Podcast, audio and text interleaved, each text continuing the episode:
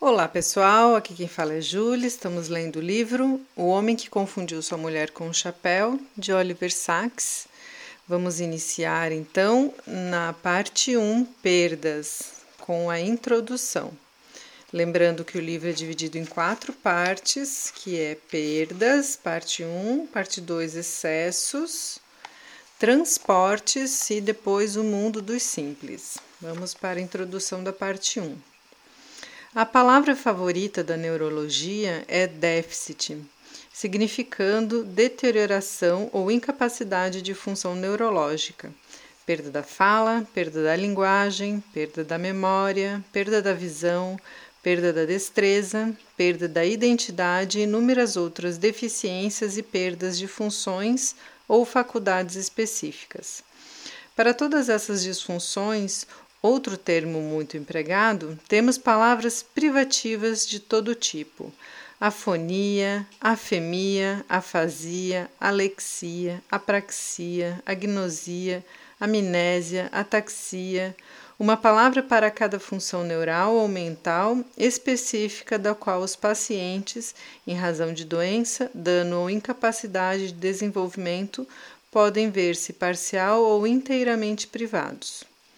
O estudo científico da relação entre cérebro e mente começou em 1861, quando Broca, na França, descobriu que dificuldades específicas no uso expressivo da fala, a afasia, seguiu-se invariavelmente a um dano em uma parte específica do hemisfério esquerdo do cérebro. Isso abriu caminho para uma nova uma neurologia cerebral que possibilitou no decorrer de décadas mapear o cérebro humano, abrindo atribuindo capacidades específicas linguísticas, intelectuais, perceptivas, etc., a centros igualmente específicos do cérebro. Em fins do século, evidenciou-se aos observadores mais perspicazes, sobretudo Freud em seu livro Afasia, que aquele tipo de mapeamento era demasiado simples, que todos os desempenhos mentais possuíam uma intricada estrutura interna, devendo possuir uma base fisiológica igualmente complexa. Freud julgava que isso era verdade, especialmente no tocante a certos distúrbios do reconhecimento e percepção, para os quais ele cunhou o termo agnosia. Ao meu ver, o entendimento adequado da afasia ou agnosia exigiria uma ciência nova, mais complexa. A nova ciência do cérebro-mente, intuída por Freud, concretizou-se na Segunda Guerra Mundial na Rússia, como uma criação conjunta de Lúria e seu pai, né, pai de Lúria, e Leonchev, Bernstein e outros, sendo por eles batizada de neuropsicologia.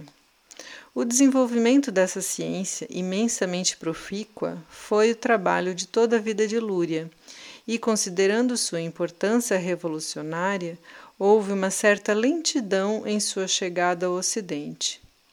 Ela foi exposta de maneira sistemática em um livro monumental chamado Funções Corticais Superiores no Homem, e de modo totalmente diferente em uma biografia ou patologia, O Homem com o Mundo Quebrado, tradução inglesa de 72.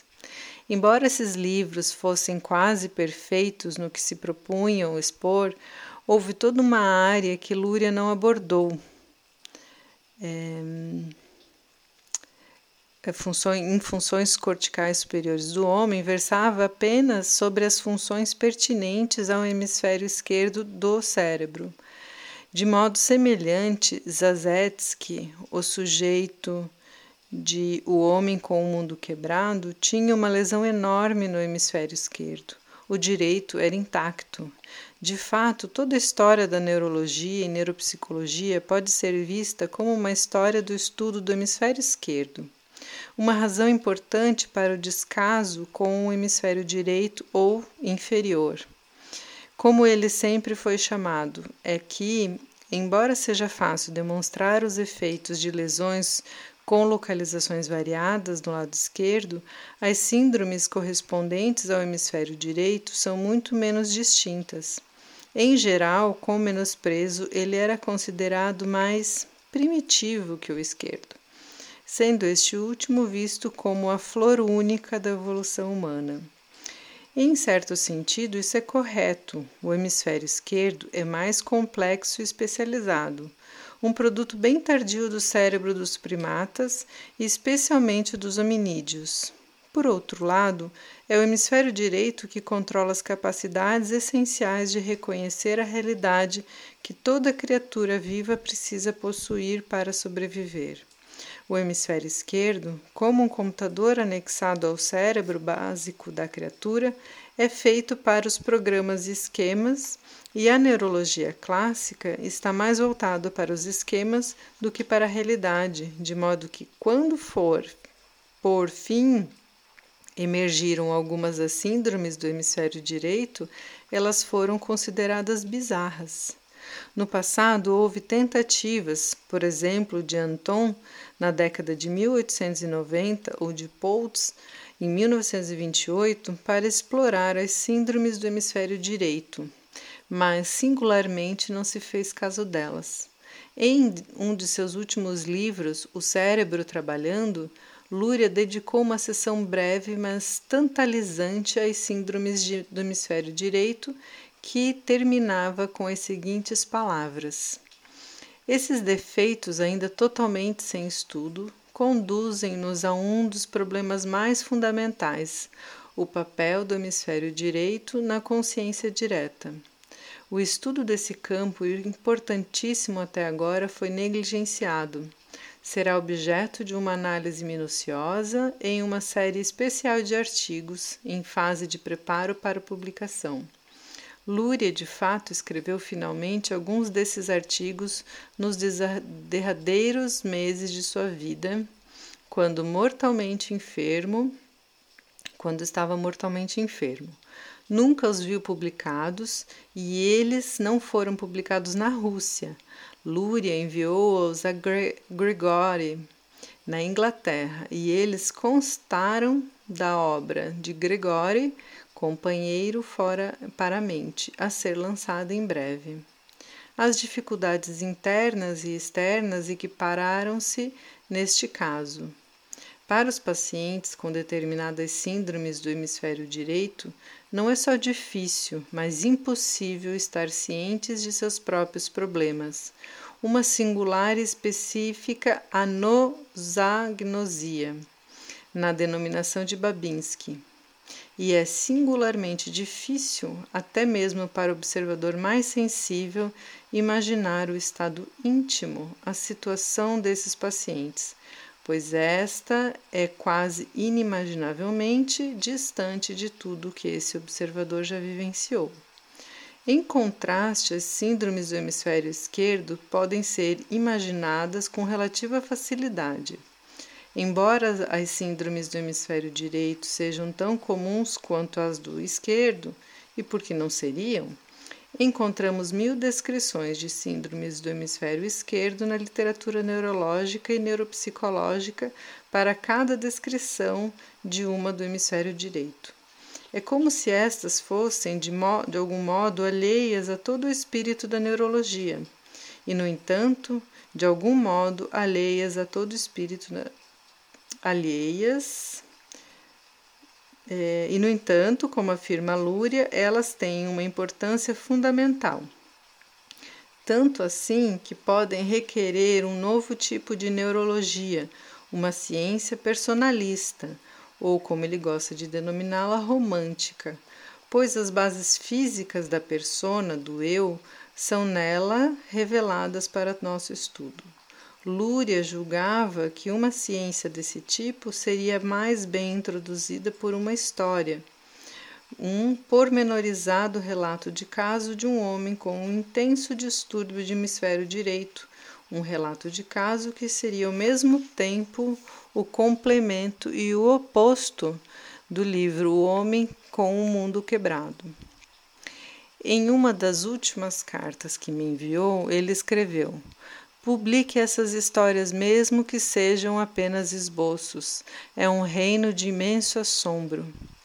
Devo confessar que me sinto especialmente intrigado por esses, esses distúrbios, pois eles dão acesso a reinos, ou prometem reinos, quase nunca antes imaginados, apontando para uma neurologia e psicologia abertas e mais abrangentes, excitantemente diversas da neurologia demasiado rígida e mecânica do passado. Assim, o que me despertou o interesse não foram tantos os déficits na acepção tradicional, e sim os distúrbios neurológicos que afetam o eu.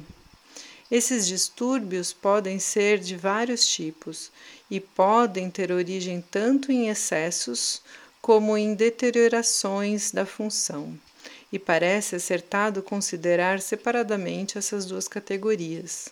Mas deve ficar claro desde o início que uma doença nunca é uma simples perda ou um excesso, que existe sempre uma reação por parte do organismo ou indivíduo afetado para restaurar, substituir, compensar e preservar sua identidade, por mais estranhos que possam ser os meios, e estudar ou influenciar esses meios, tanto quanto o dano primário ao sistema nervoso, é uma parte essencial de nosso papel como médicos.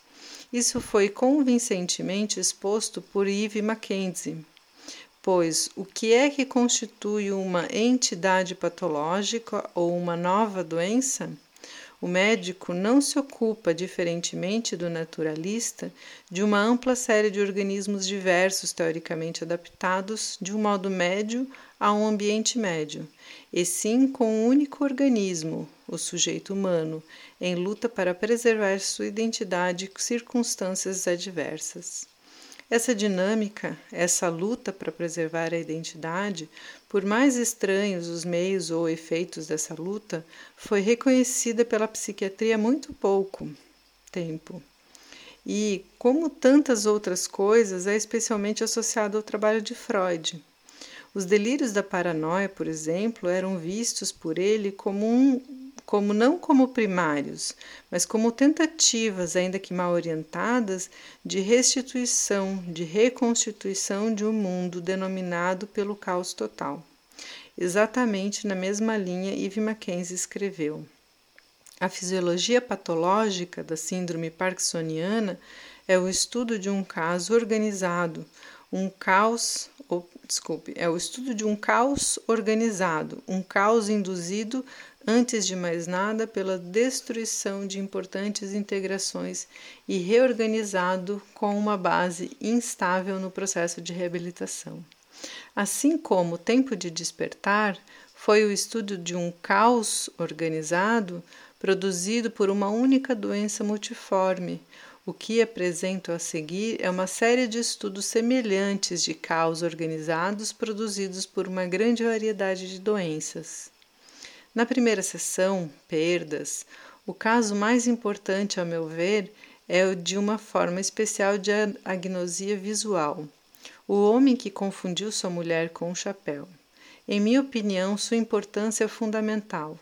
Casos assim impõem um desafio radical a um dos mais arraigados axiomas ou suposições da neurologia clássica, em especial a concepção de que um dano cerebral, qualquer dano cerebral, reduz ou remove a atitude abstrata e categórica, no termo de Kurt Goldstein, reduzindo o indivíduo ao emocional e concreto.